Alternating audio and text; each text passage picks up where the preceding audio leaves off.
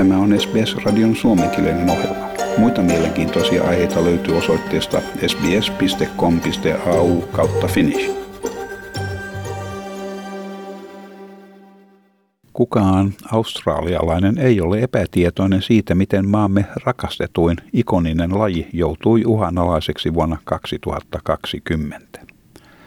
Tuhansia koaloja menehtyi viime kesän tuhoisissa maastopaloissa ja suuri osa koalojen elinympäristöstä tuhoutui myös.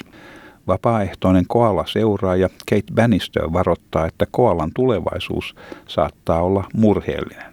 Hän sanoo olevan tosiasia, että kolmen vuosikymmenen kuluessa koala saattaa kuolla sukupuuttoon, jos emme ryhdy välettömiin toimiin eläimen pelastamiseksi.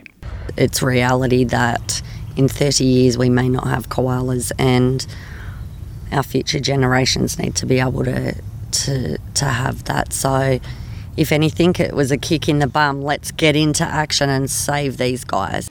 Douglas Tron on kalifornialainen elokuvaaja, joka on erikoistunut kuvaamaan droonista, jossa on kamera. Hän työskenteli Bahaman saarilla, missä käyttäen drooniaan hän pystyi paikantamaan ja siten pelastamaan pulaan jääneitä eläimiä hirmumyrsky Dorianin jäljiltä. Ja ollessaan siellä Australian maastopaloista kuvatut videot tekivät häneen syvän vaikutuksen. Videoista hän näki, miten juuri koalat paloivat liekeissä ihmisten yrittäessä pelastaa niitä. Hän päätti siltä istumalta lähteä Australiaan tietäessään, että hänen drooninsa infrapunakamera auttaisi lukemattomien koalojen pelastamisessa. I saw these videos um, of basically, you know, koalas being burned up and people trying to rescue koalas.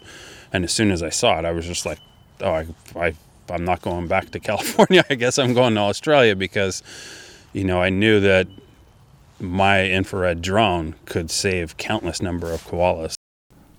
Koalat ovat helpommin nähtävissä infrapunakameralla. Australian ennennäkemättömissä maastopaloissa ainakin 104 000 neliökilometriä tuhoutui ja erään arvion mukaan ainakin miljardi eläintä menehtyi. Australian metsät ja eläimistö ovat sopeutuneita ajoittaisiin paloihin, mutta vuoden 2020 palot kattoivat poikkeuksellisen laajan alueen, mikä vuorostaan johtui pitkään jatkuneesta kuivuudesta ja korkeasta lämpötilasta, minkä katsotaan aiheutuvan ilmastonmuutoksesta.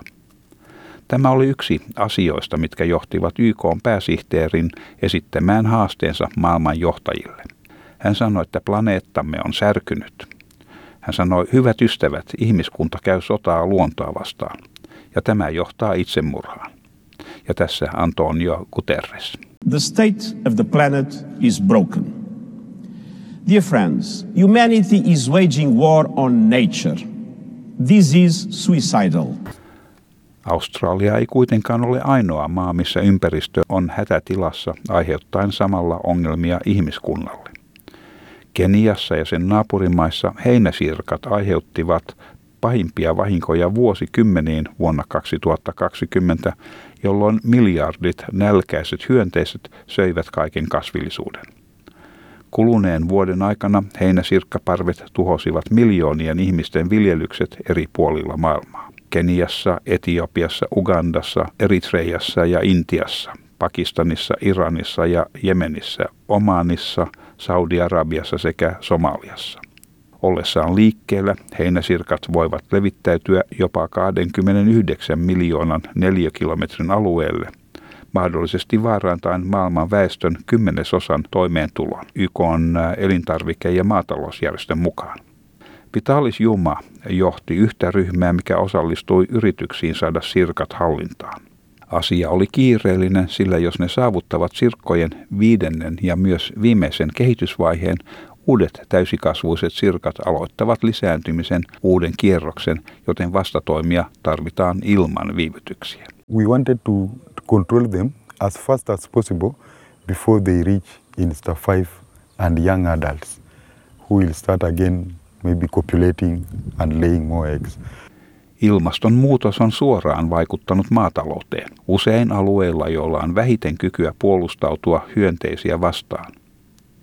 Ja loppusyksyllä Himalajan Kashmirin alueella korjataan suurella kiireellä krookuskukkien satoa, josta saadaan kaikista mausteista arvokkainta sahramia.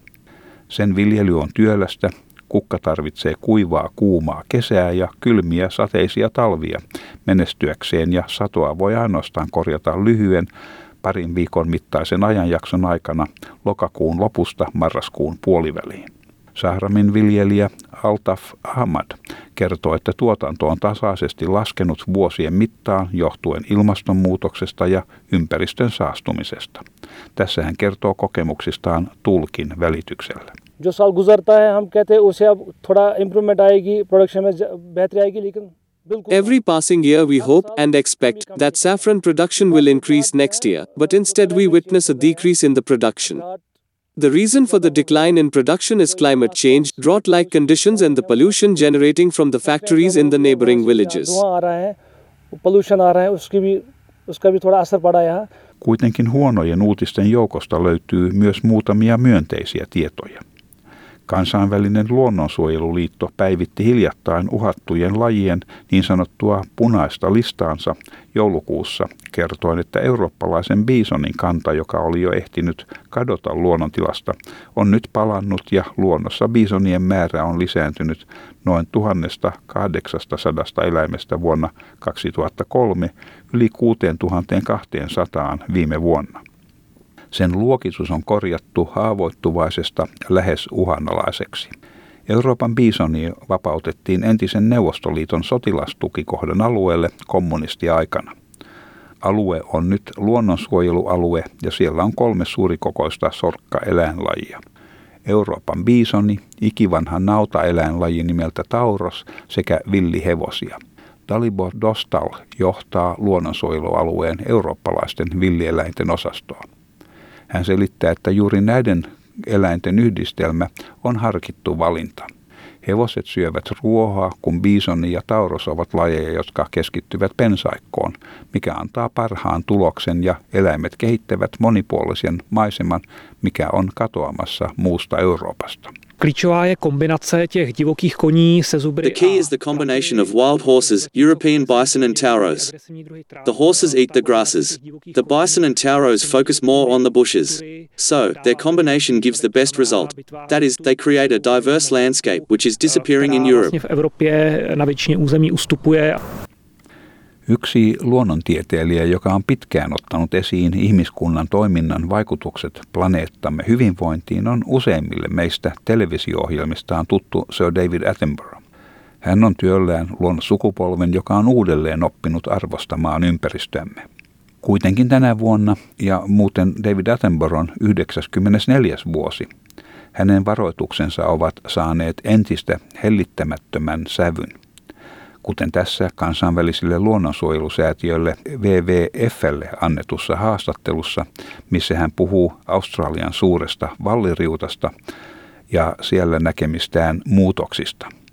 Alun perin se oli hänelle yksi kaunein ja koko maailman monipuolisimmista luonnon ympäristöistä, mutta kun hän viimeksi kävi lähes samalla paikalla kuin ensin vierailunsa aikana, monipuolisuus oli kadonnut, se oli kuin hautausmaa. Se oli kuollut. Sen oli tappanut meidän siis ihmiskunnan aiheuttama meren lämpötilan nousu.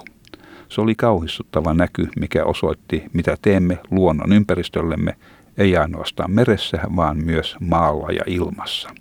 Um, I think the most uh, astonishing sight in the natural world that I've ever seen, um, and one I shall never forget, the first time I dived on a coral reef – the most rich, the most beautiful, the most varied sight in the whole of the natural world. And I went to almost exactly the same places when I first saw that on the Barrow Reef. And instead of that pageant of life, it was like a cemetery. It had died, it had been killed, and had been killed by the rising temperature that we, humanity, have created. That was a terrible sight and a terrible vision of what we are doing to the natural world, not only in the sea, but on the land and in the air. Näin Sir David Attenborough. Ja tämän jutun toimitti SBS-uutisten Alan Lee. Tykkää, jaa ja ota kantaa. Seuraa SBSn suomenkielistä ohjelmaa Facebookissa.